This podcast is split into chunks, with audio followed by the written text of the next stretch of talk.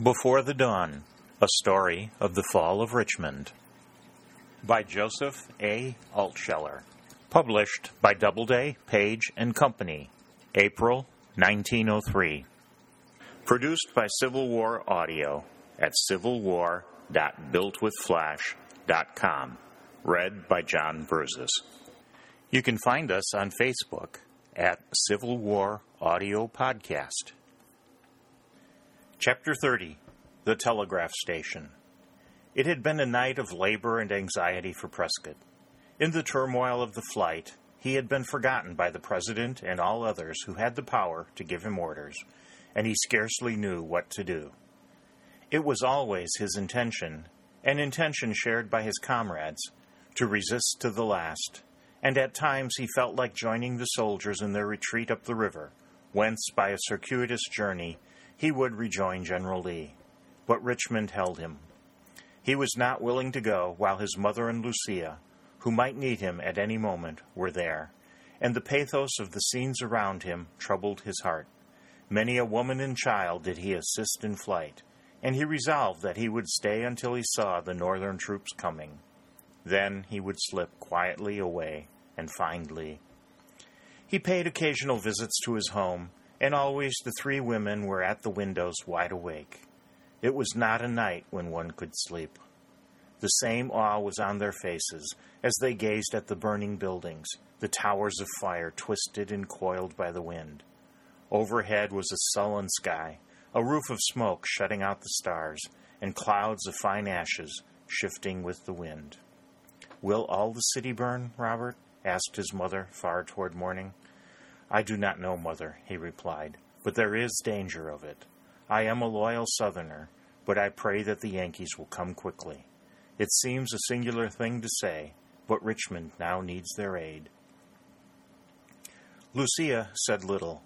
Once, as Prescott stood outside, he saw her face framed in the window, like a face in a picture, a face as pure and as earnest as that of Ruth amid the corn. He wondered why he had ever thought it possible that she could love or marry James Sefton. Alike in will and strength of mind, they were so unalike in everything else. He came nearer. The other two were at another window, intent on the fire. Lucia, he whispered, if I stay here, it is partly for love of you. Tell me, if you still hold anything against me, that you forgive me. I have been weak and foolish. But if so, it was because I had lost something I valued most in all the world. Again I say, I was weak and foolish, but that was all. I have done nothing wrong. Oh, I was mad, but it was a momentary madness, and I love you and you alone. She put down her hand from the window and shyly touched his hair. He seized the hand and kissed it. She hastily withdrew it, and the red arose in her cheeks, but her eyes were not unkind. His world, the world of the Old South, was still falling about him. Piece by piece it fell. The hour was far toward morning. The rumble of wagons in the street died. All the refugees who could go were gone, but the thieves and the drunkards were still abroad. In some places, men had begun to make efforts to check the fire and to save the city from total ruin, and Prescott helped them, working amid the smoke and the ashes. The long night of terror came to an end, and the broad sun flushed the heavens. Then rose again the cry, The Yankees! And now report and rumor were true. Northern troops were approaching, gazing curiously at this burning city, which for four years had defied efforts, costing nearly a million lives, and the mayor went forth ready to receive them and make the surrender. Prescott and the three women followed to see. He was stained and blackened now, and he could watch in safety, slipping out afterward to join his own army. The fires still roared, and overhead the clouds of smoke still drifted. Afar sounded the low, steady beat of a drum. The vanguard of the North was entering the southern capital, and even those fighting the fires deserted their work for a while to look on. Slowly the conquerors came down the street, gazing at the burning city and those of its people who remained. They themselves bore all the marks of war, their uniforms torn and muddy, their faces thin and brown, their ranks uneven. They marched mostly in silence, the people looking on and saying little. Presently they entered the Capitol grounds. A boy among the cavalry sprang from his horse and ran into the building, holding a small, tightly wrapped package in his hand. Prescott, looking up, saw the stars and bars come down from the dome of the Capitol. Then, a moment later, something shot up in its place and, unfolding, spread its full length in the wind until all the stripes and stars were shining. The flag of the Union once more waved over Richmond. A cheer, not loud, broke from the Northern troops, and its echo again came from the crowd. Prescott felt something stir within him, and a single tear ran down his cheek. He was not a sentimental man, but he had fought four years for the flag that was now gone forever. And yet the sight of the new flag, that was the old one too, was not wholly painful. He was aware of the feeling that it was like an old and loved friend come back again. Then the march went on, solemn and somber. The victors showed no elation. There were no shouts, no cheers. The lean brown men in the faded blue uniforms rarely spoke, and the watchful, anxious eyes of the officers searched everywhere.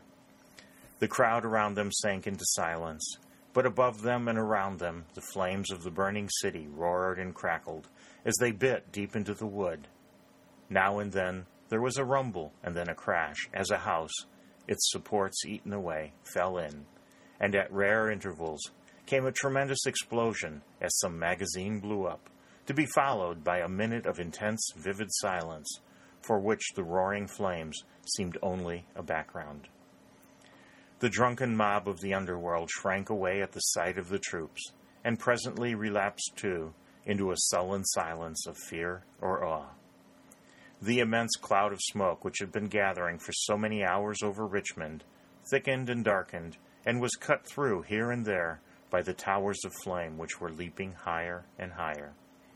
Then a strong breeze sprang up, blowing off the river, and the fire reached the warehouses filled with cotton, which burned almost like gunpowder, and the conflagration gathered more volume and vigor. The wind whirled it about in vast surges and eddies. Ashes and sparks flew in showers. The light of the sun was obscured by the wide roof of smoke, but beneath there was a lurid light of fire. The men saw the faces of each other in a crimson glow, and in such a light the mind, too, magnified and distorted the objects that the eye beheld. The victorious soldiers themselves looked with awe upon the burning city. They had felt, in no event, any desire to plunder or destroy, and now it was alike their instinct and wish to save. Regiment after regiment stacked arms on Shockoe Hill, divided into companies under the command of officers, and disappeared down the smoking street, not now fighters of battles, but fighters of fire. The Yankees had, indeed, come in time, for to them the saving of the city from entire ruin was due. All day they worked with the people who were left, among the torrents of flame and smoke, suppressing the fire in places, and in others where they could not, taking out the household goods and heaping them in the squares. They worked, too, to an uncommon chorus. Cartridges and shells were exploding in the burning magazines, the cartridges with a steady crackle, and the shells with a hiss and a scream and then a stream of light.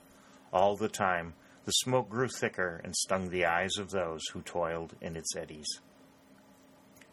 Man gradually conquered, and night came upon a city containing acres and acres of smoking ruins, but with the fires out and a part left fit for human habitation. Then Prescott turned to go. The Harley house was swept away, and the Grayson cottage had suffered the same fate. But the inmates of both were gathered at his mother's home, and he knew they were safe. The stern military discipline of the conquerors would soon cover every corner of the city, and there would be no more drinking, no more rioting, and no more fires. His mother embraced him and wept for the first time. I would have you stay now, she said, but if you will go, I say nothing against it. Lucia Catherwood gave him her hand, and a look which said, I too await your return. Prescott's horse was gone, he knew not where. So he went into the country on foot in search of Lee's army, looking back now and then at the lost city under the black pall of smoke. While there, he had retained a hope that Lee would come and retake it, but he had none now. When the stars and bars went down on the dome of the Capitol, it seemed to him that the sun of the Confederacy set with it. But still, he had a vague idea of rejoining Lee and fighting to the last. Just why he did not understand, but the blind instinct was in him. He did not know where Lee had gone, and he learned that the task of finding him was far easier in theory than in practice. The Northern army seemed to be on all sides of Richmond, as well as in it, to encircle it with a ring of steel. And Prescott passed night after night in the woods, hiding from the horsemen in blue who rode everywhere. He found now and then food at some lone farmhouse, and heard many reports, particularly of Sheridan, who, they said, never slept, but passed his days and nights clipping down the Southern army. Lee, they would say, was just ahead. But when Prescott reached just ahead, the general was not there. Lee always seemed to be fleeing away before him. Spring rushed on with soft, warm winds, and an April day broke up in rain. The night was black, and Prescott, lost in the woods, seeking somewhere a shelter, heard a sound which he knew to be the rumble of a train. Hope sprang up. Where there was a train, there was a railroad, and a railroad meant life. He pushed on in the direction whence the sound came, cowering before the wind and the rain, and at last he saw a light. It might be Yankees, or it might not be Yankees, but Prescott now did not care which, intent as he was upon food and shelter. The light led him at last to an unpainted one room shanty in the woods by the railroad track, a telegraph station. Prescott stared in at the window and at the lone operator, a lank youth of twenty, who started back when he saw the unshorn and ghastly face at the window. But he recovered his coolness in a moment and said, Come in, stranger. I guess you're a hungry reb. Prescott entered, and the lank youth, without a word, took down some crackers and hard cheese from a shelf. Eat it all, he said. You're welcome. Prescott ate voraciously and dried his clothing before the fire in a little stove. The telegraph instrument on a table in a corner kept up a monotonous ticking, to which the operator paid no attention. But it was a soothing sound to Prescott, and with the food and the heat and the restful atmosphere, he began to feel sleepy. The lank youth said nothing, but watched his guest languidly, and apparently without curiosity. Presently, the clicking of the telegraph instrument increased in rapidity and emphasis, and the operator went to the table. The rapid tick aroused Prescott from the sleep into which he was falling. Tick tack, tick tack, tick tack, went the instrument. A look of interest appeared on the face of the lank youth. That instrument seems to be talking to you, said Prescott. Yes, it's saying a few words, replied the operator. Tick tack, tick tack, tick tack, went the instrument. It's a friend of mine farther up down the line, said the boy. Would you like to hear what he's saying? If you don't mind, replied Prescott. It was very warm in the room, and he was still drowsy. The boy began in a mechanical voice, as of one who reads General Lee surrendered to General Grant today. What's that? exclaimed Prescott, springing to his feet. But the boy went on. General Lee surrendered to General Grant today at Appomattox Courthouse. The Army of Northern Virginia has laid down its arms, and the war is over. Prescott stood for a moment like one dazed then staggered and fell back in his chair. I guess you're one of that army, mister, said the boy, hastily bringing a cup of water. I was, replied Prescott as he recovered himself. He stayed all night in the hut. There was nothing now to hurry for, and the next morning the lank youth, with the same taciturn generosity, shared with him his breakfast. Prescott turned back toward Richmond, his heart swelling with the desire for home. The sun came out bright and strong, the rain dried up, and the world was again young and beautiful. But the country remained lone and desolate, and not till nearly noon did he come in contact with human life. Then he saw a half dozen horsemen approaching. Whether northern or southern, he did not care. It did not matter now, and he went on straight toward them. But the foremost rider leaped down with a cry of joy and wrung his hand. Bob, Bob, old boy, he said, we did not know what had become of you, and we had given you up for dead. It was Talbot, and Prescott returned his grasp with interest. Is it true? True that Lee has surrendered? he asked, though knowing well that it was true. Talbot's eyes became misty. Yes, it is all so, he replied. I was there and I saw it. We went down to Appomattox, and the Yankees came right after us. I don't know how many strong, but too strong for us. Grant would never let us alone. He was there at our heels all the time, and Sheridan kept galloping around us, lopping off every straggling regiment and making our lives miserable. When we got to Appomattox, we found the Yankees were so thick that we stayed there. We couldn't move. There weren't more than 15,000 of us left, and we were starved and barefoot. The firing around us never stopped. Grant kept pressing and pressing. Bob, I felt then that something was going to happen. Talbot stopped and choked, but in a moment he went on. Our generals had a big talk. I don't know what they said, but I know what they did. A messenger went over to Grant's army, and by and by General Grant and a lot of his officers came and met General Lee and his staff, and they went into a house and talked a long time. When they came out, it was all over. The Army of Northern Virginia, the victor of so many great battles, was no more. We couldn't believe it for a while, though we knew that it must come. We hung around Marse Bob and asked him if it was true, and he said it was. He said when a war was over, it was over. He said we were beaten, and we must now stop fighting. He told us all to go home and go to work. It was an undivided Union. The war had settled that, and we must stick to it. General Grant had promised him that we shouldn't be harmed, and he told us to think no more of the war now, but to rebuild our homes and our country. We loved Marse Bob in victory, but we love him just as much now in defeat. We crowded around him and we shook his hand, and we would hardly let him go. Talbot choked again, and it was a long time until he continued. General Grant did everything that he promised General Lee. He's the right sort all through. So is the Yankee Army. I've got nothing against it.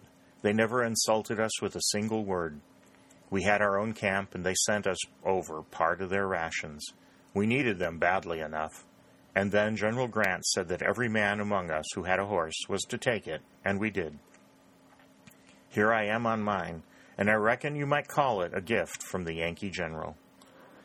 The little group was silent. They had fought four years, and all had ended in defeat. Tears were wiped from more than one brown face. We're going to Richmond, Bob, said Talbot at last, and I guess you are bound that way, too. You haven't any horse. Here, get up behind me. Prescott accepted the offer, and the silent little group rode on toward Richmond. On the way there, Talbot said, Vincent Harley is dead.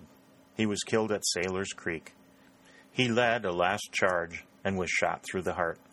He must have died instantly, but he did not even fall from the saddle. When the charge spent its force, the reins had dropped from his hands, but he was sitting erect, stone dead. It's a coincidence, but General Markham was killed on the same day. Prescott said nothing, but Thomas Talbot, who never remained long in the depths, soon began to show signs of returning cheerfulness. They stopped for a noon rest in a clearing, and after they ate their scanty dinner, Talbot leaped upon a stump. Oyez, oyez, he cried. Attention all! I, Thomas Talbot, do offer for sale one job lot of articles. Never before was there such an opportunity to obtain the rare and valuable at such low prices. What are you selling, Tom? asked Prescott. Listen and learn, replied Talbot in sonorous and solemn tones. Gentlemen, I offer to the highest bidder and without reserve one confederacy, somewhat soiled, battered, and damaged, but surrounded by glorious associations. The former owners having no further use for it, this valuable piece of property is put upon the market. Who will buy? Who will buy? Come on, gentlemen, bid up. You'll never have another such chance. What do I hear? What do I hear? Thirty cents, called someone. Thirty cents. I am bid thirty cents, cried Talbot. Confederate money, added the bidder. A laugh arose. Do you want me to give you this property? asked Talbot. But he could get no higher bid, and he descended from the stump amid laughter that bordered closely on something else. Then they resumed their journey.